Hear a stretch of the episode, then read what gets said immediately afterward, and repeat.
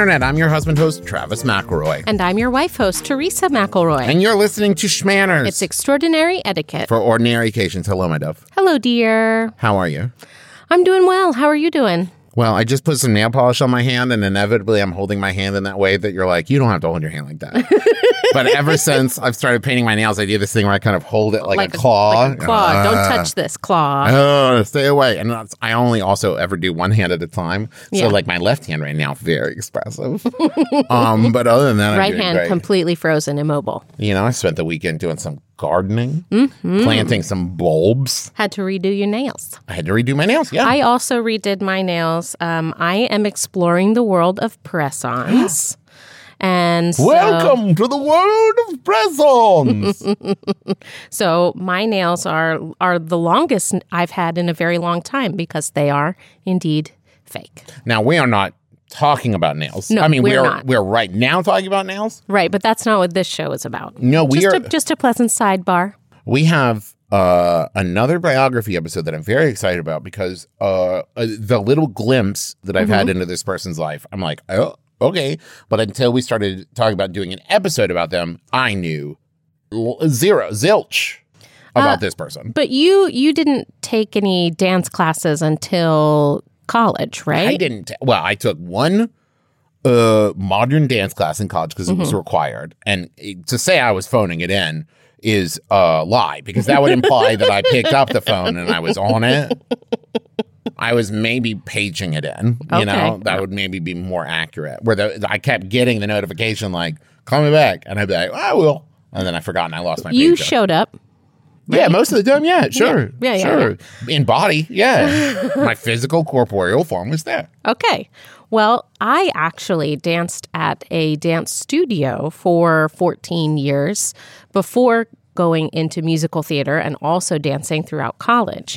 Um, my first love, actually, I would say, is dance, is ballet. I'm not your first love? Wait a minute. No, I started taking ballet lessons when I was like three or four.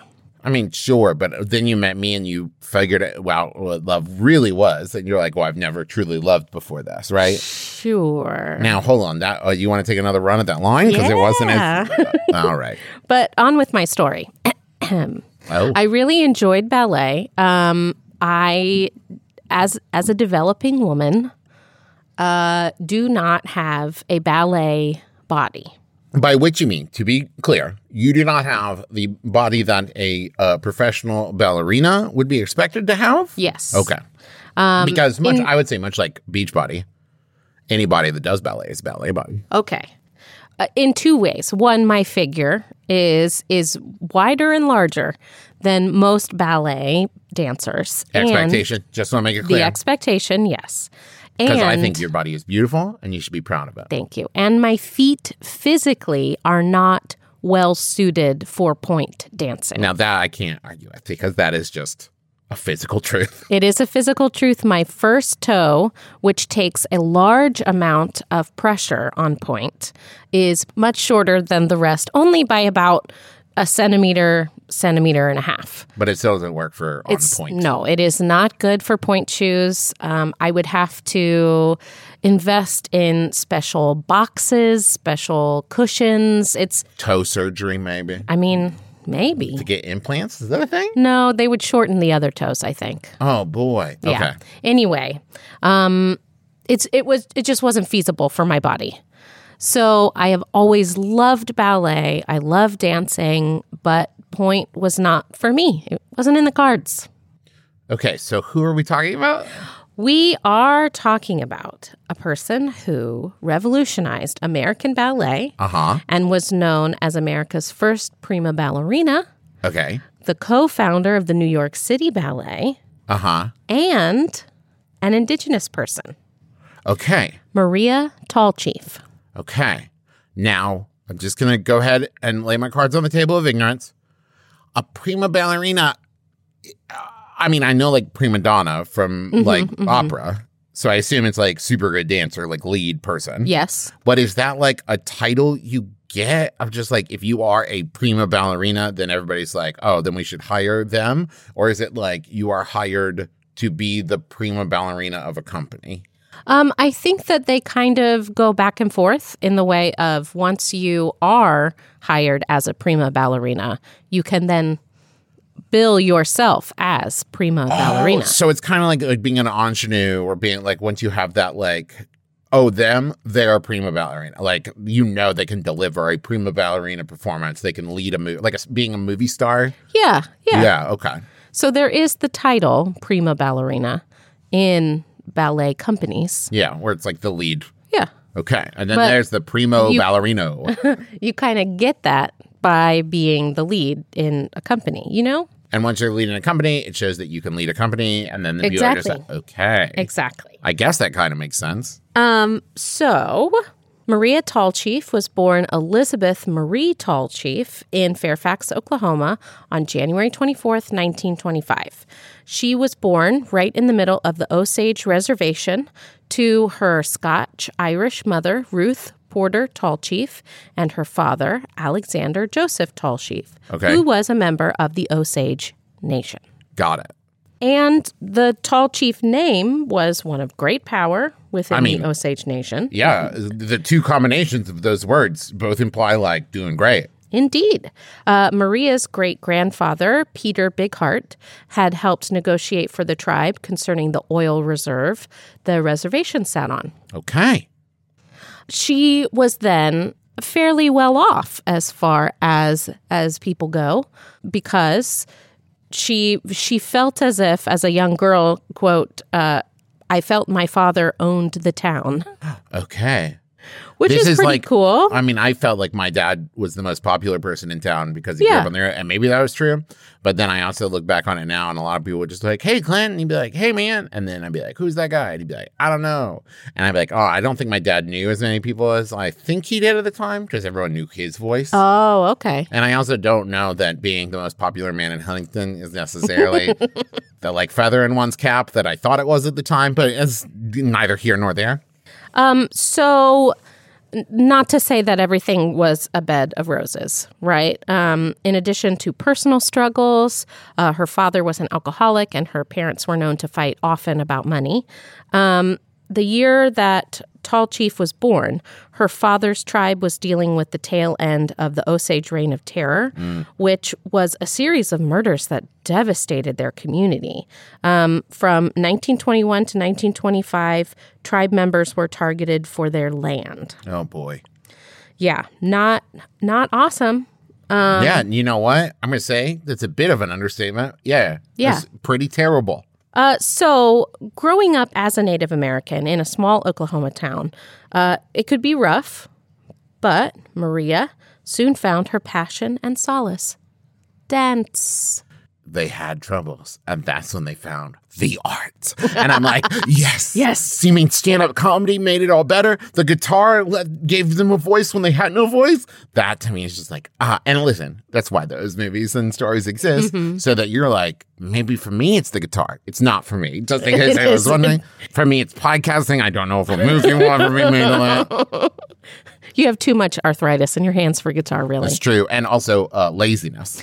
Oh, yeah. Yeah, that's in your hands too. and my whole body. Go on. Um, her mother dreamed of have, of being a performer, but they didn't have the funds uh, when she was growing up to take lessons. Her mother made sure that both Maria and her sister were able to take lessons, uh, dance lessons, and concert piano lessons. I'm narrowing my eyes because the combination of things you just said. Right, Wait, it's like- very stage mom. Yeah, we've both grown up doing theater, and that she dreamed of doing it. So she made sure her daughter, and it's like, oh no. And I'm going to say stage parent because I know lots of dads like that too. And I bet there's non binary parents out there who are also like that. And that idea of like, I didn't have it. I think about that now. Living vicariously through your children. oh my God, every time BB like is like interested in jokes, I'm like, maybe stand up, maybe she could be a stand up comic. Although the other side too of when we went and looked at a theater and there was a pretty set on the stage and she, and I said only actors get to go on the set. And she goes then I want to be an actor. And I thought no Didn't she say also, I want to touch it? She did. I want to Yeah. touch it. I said, You're not allowed to. And she goes, Why not? And I said, You're going to be an actor. And she goes, Then I'm going to become an actor and I'm going to touch it. Okay.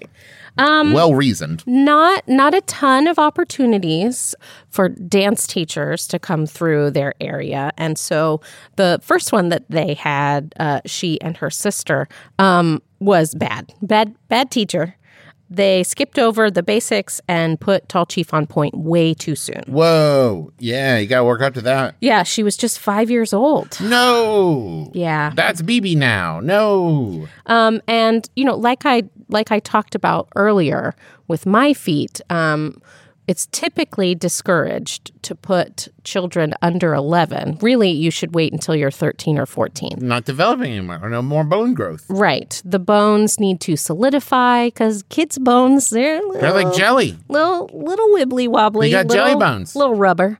Uh, so after you're 11, your bones are typically pretty strong, and you have developed the muscle around the bones to be able to support them. You should right? be able to crush walnuts with your toes. I, I don't know about that, but I do know that starting early can permanently damage your Yeah. bones. And thankfully, Maria was not with this company for a long Very time good. with this Okay. teacher.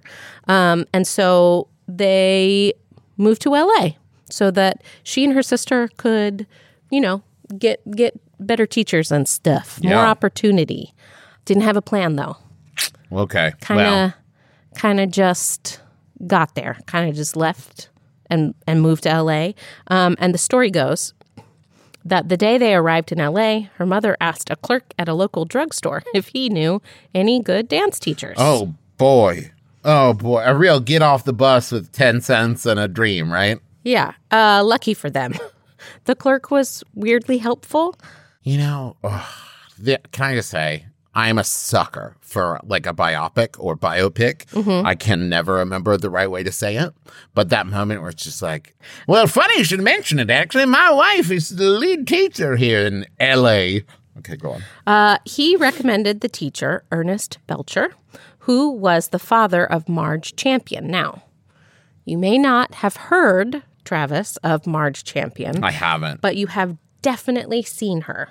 She was the dance model for classic Disney characters like the Blue Fairy in Pinocchio, yeah, uh, Hyacinth Hippo in The Dance of the Hours. that was the, one I was going to say. Yeah, Fantasia. Oh, I love it. Sorry. And oh, Snow White.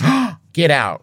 Totes. Do you know the interesting fact about Snow White's voice? And I know you do because I've told you before. I do, but Yes. tell our listeners. They made her sign. It was our first ever uh like voiceover gig, and they made her like sign a contract that said she would never do another voiceover gig because they wanted the voice of Snow White to never be like used for commercials or sold as a thing of like with the voice of Snow White in a thing. And so they basically like signed her to that. But you can hear her voice in one other thing and it's the song about uh the when you get to Oz and the Wizard of Oz. In one of the "If I Only Had a Heart or a Brain" or "The Courage," Wherefore art thou, Romeo? yeah, that's the voice of Snow White, mm-hmm. uncredited Right. because of legality reasons, and I think unpaid for the same reasons. Who knows? But yeah, not so much a fun fact. uh, but a true one. Yeah, Um So, thankfully, this was a great place for Maria.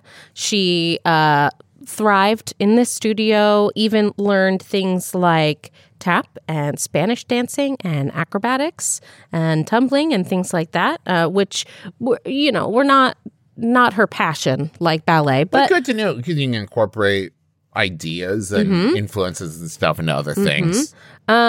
so then here's here's something that actually o- often happens. I can't wait to hear what it is. But first, how about a thing you know for our sponsors? Okay.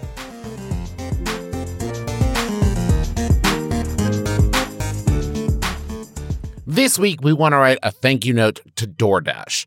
Oh, DoorDash. What would I do without you? DoorDash connects you with the restaurants you love right now and right to your door. It is I, revolutionary, right? We use DoorDash at this point, right, to get food for us, which is wonderful. But you can also use it to get grocery essentials you need with DoorDash, right? Drinks, snacks, other household items. And just this morning, I used DoorDash to send some donuts to my friend as like a birthday present because they do gifts now too. It's really incredible and it made my friend very happy. Ordering is easy. You open the DoorDash app, choose what you want from where you want it, and your items will be left safely outside your door with the contactless delivery drop off setting. For a limited time, our listeners can get 25% off and zero delivery fees on their first order of $15 or more when you download the DoorDash app and enter code SCHMANNERSPOD, all one word. That's 25% off, up to a $10 value, and zero delivery fees on your first order when you download the DoorDash app in the App Store and enter code SCHMANNERSPOD. Subject to change, terms apply. We also want to say thank you to Imperfect Foods. What if getting your favorite groceries put time back into your week instead of taking it away? With the weather getting colder outside, stay cozy inside and let Imperfect Foods deliver you intentionally sourced groceries with just a few clicks. Imperfect Foods is a grocery delivery service offering an entire line of sustainable groceries that taste delicious and reduced waste. Visit imperfectfoods.com to see if they deliver in your area. Once you sign up, you can personalize your weekly grocery order with fresh, seasonal produce, pantry staples, and yummy snacks. Plus, say goodbye to packaging guilt. Imperfect Foods is the only national grocery delivery company that makes it easy to return your packaging after every order. Right now, Imperfect Foods is offering our listeners 20% off your first four orders when you go to imperfectfoods.com and use promo code SCHMANNERS. Again, 20% off your first four orders. That's up to an $80 value at imperfectfoods.com. Offer code when you use promo code SCHMANNERS. Imperfectfoods.com and use promo code SCHMANNERS. Look, it's a rough world out there, especially lately. I get it. So let's take care of our minds as best we can. I'm John Moe, host of Depresh Mode with John Moe. Every week, I talk with comedians, actors, writers, musicians, doctors, therapists, and everyday folks about the obstacles that our world and our brains throw in front of us. Depression, anxiety, traumatic stress, all those mental health challenges that are way more common and more treatable than you might think. The first time I went to therapy, I was so ashamed, and I was like, "Can't believe I gotta go into therapy." Like I thought I could be a man, and Humphrey Bogart was never in therapy. And then my dad said, "Yeah, but he smoked a carton of cigarettes a day." Give your mind a break, give yourself a break, and join me for Depresh Mode with John Moe. Okay. What often happens? Well, Maria was doing very well at ballet school, not so great at regular school. Oh, yeah, yeah, yeah, yeah, yeah. Listen, you know, sometimes you just got to chase your passions. Well, and here's the thing in her biography, autobiography, she talks about it was because she was bored. She Yeah. was so smart Yeah. and so bored. So I made the joke the other day Oh, where we, I, to BB, we were talking about like things people say in school all the time. And I said, you know, my teachers always used to tell me, Travis, what are you doing? Sit back down. and then like days later, this morning, BB was like, Hey, why did your parent, why did your teachers always say to you, Travis, what are you doing? Sit back down. I was like, oh, uh, cause I was bored all the time. And I would just get up from my desk and walk around. Uh, and so, like parents do, they moved to a different place. Uh, they moved to Beverly Hills so they could enroll her in a better school. School was better. Uh, kids, though, not better. Still racist. Well, yep. Yeah, she described it as a, pa- a time of painful discrimination where children would tease her about her heritage. Ugh. Not cool, you guys. Um, this is where she began going by the name Tall Chief as one word instead of the original two words uh, in order to make it sound a little more Eurocentric. Okay. Yeah, I mean, that sucks, but absolutely. I'm glad she didn't. I mean, I, not that it's up to me, but that she didn't just like straight up change it because it was Elizabeth Maria Tall Chief, right? And then she just went by it was Maria Elizabeth Marie Tall, Tall Chief. Chief. and then she went by Maria Tall Chief. Yeah, there you'll you'll see why. Okay, When she was 12 years old, she met Bronislava Nijinska. okay, got it. Nijinska was a legend at the time in the ballet. Because she was a dragon. No, she Oh. was a Polish dancer. Oh, okay, so not like a legend in the sense I was thinking of. Ah, the legend of the ballet dancing dragon. No. but okay, Um and and an innovative choreographer. Uh, Tall Chief recalled that Nijinsky was a personification of what ballet was all about. I looked at her and knew this is what I wanted to do. Do you think anyone's ever felt that way about me? Yeah. Really? Yeah. Okay. I was being uh, a little facetious, but No, okay. you've done talks and stuff at like schools. Yeah. Oh, so you mean about podcast, not like other things? Oh, no. I mean- okay. If only you would let them in. Well, I'm just afraid to let people see me garden. All right. So Tall Chief uh, followed Nijinska to her own studio and was, uh, you know, superb at all of it. Um, and It's always nice when you find a, a great teacher that engages you in the right way, like where it's, you know, there are different styles to everything, right? And like just because one style doesn't mesh with someone doesn't mean they're not a good teacher or a good student in both ways. But when you get somebody who's very talented, like it sounds like Maria was, mm-hmm. and a teacher that like the student vibes with and the student, the teacher vibes with, you know what I mean? Where Yeah. it's just like, oh, this is this is an establishing connection, right? That's going to directly improve both of their lives. That is just, it makes me very happy. Biopic, right? Uh huh. And there were ups and downs to their relationship. Sure. But when uh, Tall Chief graduated from high school in 1942, she was like, let's do college. Let's do this. But her dad Oh. was like, I have paid for your lessons all your life. It's time for you to get a job. okay. Whew. All right. I feel like that's kind of the opposite of things that, like, in our lifetime, people said. We were like really good at stuff, like our extracurriculars, and our parents said, but you got to go to college. Yeah, but 1942, man, that was a different way of looking at college. You know what I mean? Like, Yeah. it wasn't the like, if you don't go to college, you can't get a job way. Um, and probably also, let's be fair, she would have gone to college and continued dancing at college. She probably would have gone for an arts degree, at which point you're like, just go dance.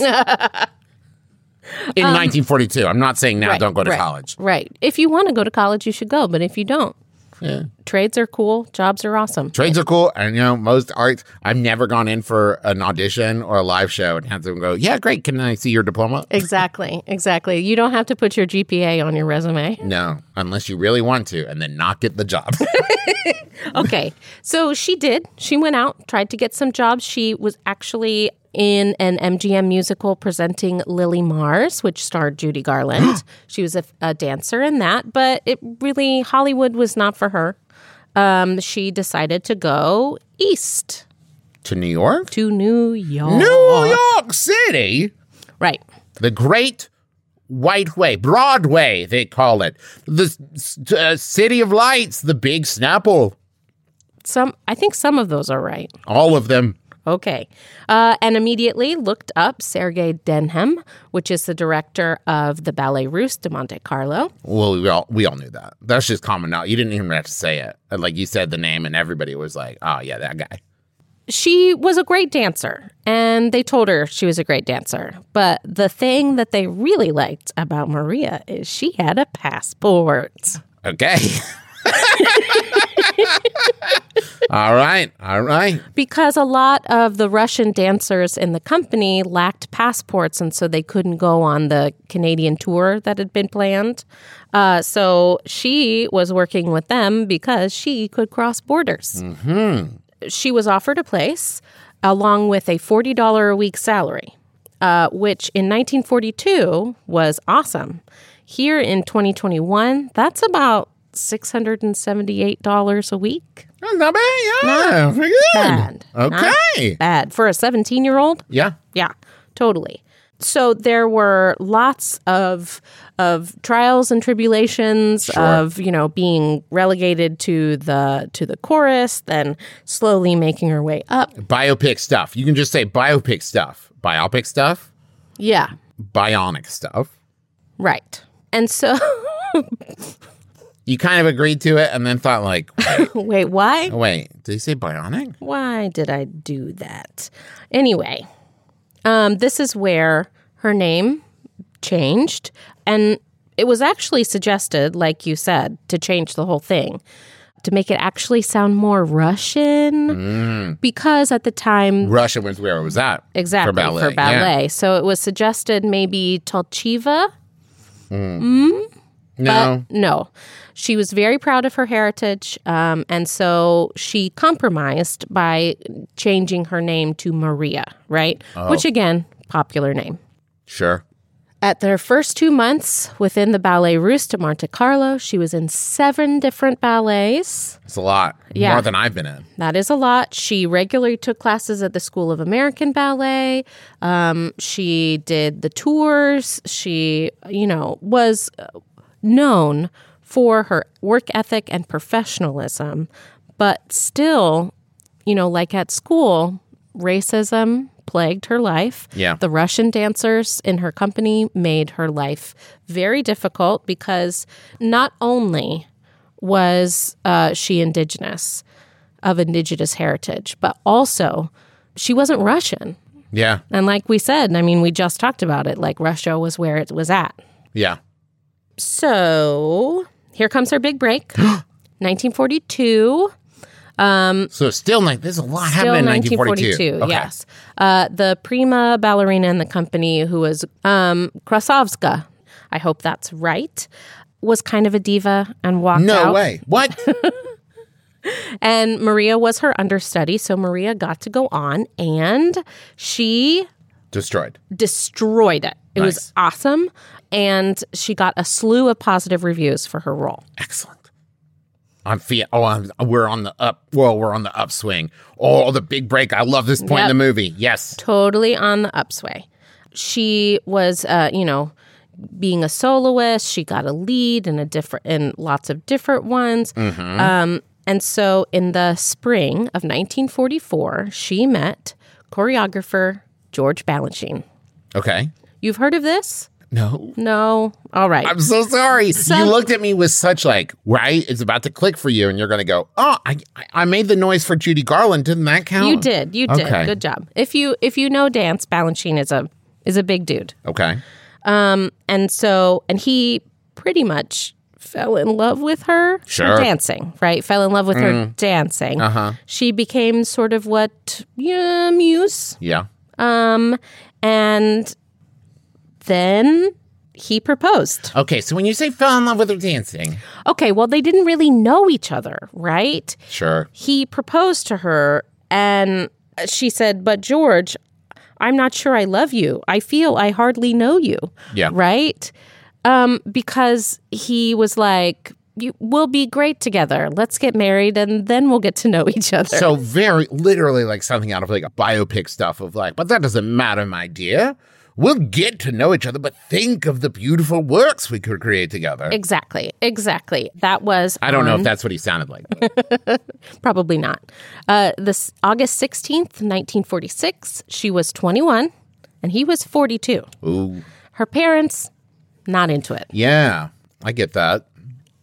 Um, so her her mother in particular was furious and i can understand why like i mean maria has kind of like built this whole career Yes. and what usually happens when ladies get married is it becomes about the dude and you know uh, Especially at this time, right? Where you're going to get the pregnancy push really hard. And Right. Especially at this time, but even now, if you are in an arts career, Mm-hmm. that uh, pregnancy can massively derail that. Just where Exactly. suddenly people, you know, you have to take some time off, you know, for maternity. And unfortunately, societally, that will push you out of people's minds. And then coming back in is way harder. Um, and George won her over.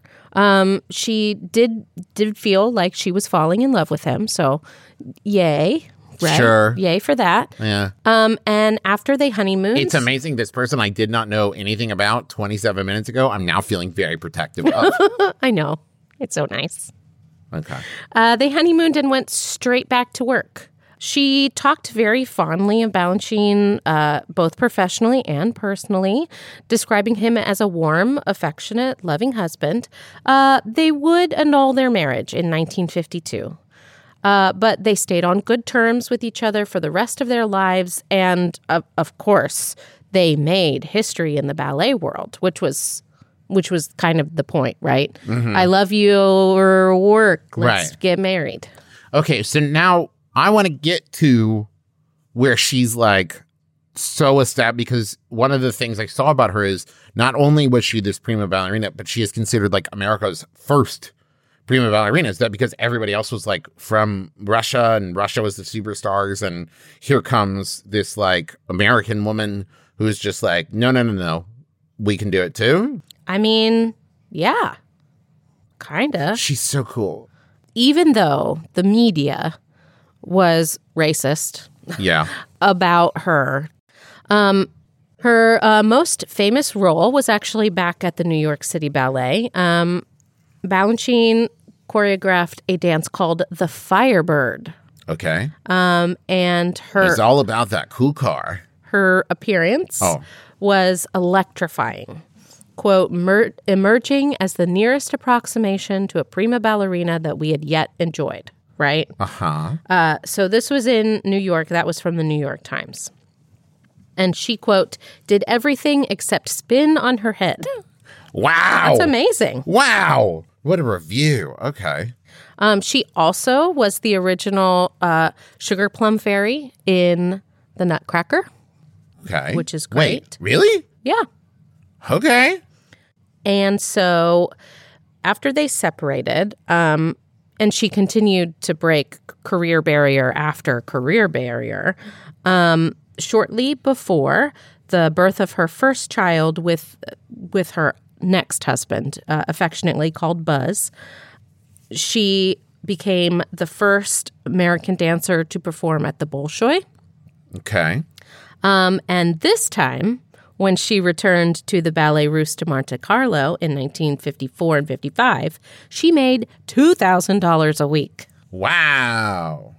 Yeah, so add a zero, and that's how much it would be in the in today's money. Wow. Okay. She was on the Ed Sullivan show. She was in a movie musical. She danced throughout Europe, South America, Japan, Russia, and all over the US. She retired in 1966 and moved to Chicago to raise her daughter. After 24 years? yeah, Wow. That's a really long career for someone in the arts, especially in dance. absolutely. Well, because the toll it takes on your body. Yeah, absolutely. and uh, like I said, retired to Chicago to be with her new husband Buzz and to raise her daughter. Um, in 1974, she founded the Lyric Opera Ballet School, and uh, she and her sister went on to found the Chicago City Ballet in 1981. Wow. I think this person is very cool.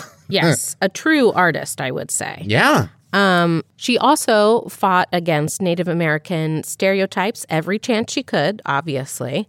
Um, and she spoke out against misconceptions and harmful imagery and was involved with the America for Indian Opportunity and was a director of the Indian Council Fire Achievement Award. She is counted as one of the five Native American ballet dancers born from Oklahoma in the 1920s. Like, big figure. Okay. She paved the way for non traditional ballerinas. She broke stigmas and even was hailed as one of the most brilliant ballerinas of the 20th century. Now I'm just going to guess, right? But eventually she died. Eventually. Okay. In 2013, she passed away from complications from a broken hip. For a second, I thought you were going to say broken heart. Okay. Um, Aw, broken hip. no, Okay. no, but I mean, all you have to do is like look at her countless awards. Yeah. She received a Kennedy Center honor for lifetime achievements in 1996. She was inducted into the Women's National Women's Hall of Fame and was named Woman of the Year twice by the Washington Press Club, awarded the American National Medal of Arts by the National Endowment of the Arts, received Chicago History Museum's Making History Award for distinction in the performing arts. I mean, it just it's Goes the on and on. list goes on and on. So I think that other than the the beautiful dancing, Maria Tallchief left us with a legacy of like class and elegance and ethnic pride. Right? Yeah. And also being able to like shed whatever preconceptions of like where art comes from and where artists come from and what the artist is supposed to look like. Right. That's amazing. She talks about her roots um, in her her autobiography, um, saying, I think it is an innate quality that Indians have to dance. They dance when they are happy, they dance when they are sad, they dance when they get married, they dance when someone dies. Above all, I wanted to be appreciated as a prima ballerina who happened to be a, Native American, never as someone who was an American Indian ballerina. I got goosebumps. Yeah, I think she sounds super cool, and I'm very glad that you brought her. I thank you very much, uh, Teresa, for presenting the episode. Thank you Alex? to Alex, yeah, our researcher, without whom we would not be able to make the show. Thank you to Rachel, our editor, without whom we would not be able to make this show. Also, if you enjoyed this show, make sure you check out all the other amazing MaximumFun.org shows. That is our podcast home. If you want to check out other McElroy projects, you can go to McElroy.family. They are all there. If you are interested in history, but also looking for maybe a little bit spooky and weird stuff, go check out Chasing Immortality, a podcast that I executive produce, all about people throughout history who have tried to cheat death in a myriad of ways. Oh, if you are interested in maybe picking up some cool stuff, you can go to McElroyMerch.com. What else do we always say, Teresa? We always thank Brent, Brentalfloss Black, for writing our theme music, which is uh, available as a ringtone where those are found. Also, thank you to Kayla M. Wasil for our Twitter thumbnail art. That's at Shmannerscast, where we get our questions when we um, ask for them from you. yes, nailed it. No notes. And thank you to Bruja Betty Pin Up Photography for the cover picture of our fan run Facebook page, uh, Shmanners Fanners. If you love to give and get excellent advice from other fans, go ahead and join that group. And that's going to do it for us. Uh, so join us again next week. No RSVP required. You've been listening to Shmanners. Manners, schmanners. Get it.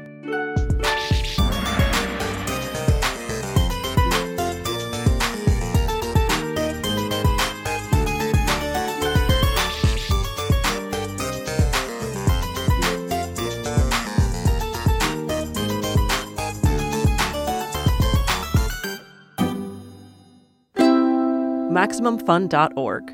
comedy and culture. Artist owned, audience supported. You're in the theater. The lights go down. You're about to get swept up by the characters and all their little details and interpersonal dramas. You look at them and think, that person is so obviously in love with their best friend. Wait, am I in love with my best friend? That character's mom is so overbearing. Why doesn't she stand up to her? Oh, good God, do I need to stand up to my own mother? We never know when we'll see ourselves in a movie, but that search for recognition is exactly what we're going to talk about on the podcast Feeling Seen with me, Jordan Crucchiola. Each episode, we'll bring in a guest to talk about the films that they see themselves in and also the ways that movies have fallen short. So join me every Thursday for the Feeling Seen podcast here on Maximum Fun or wherever you find your podcasts.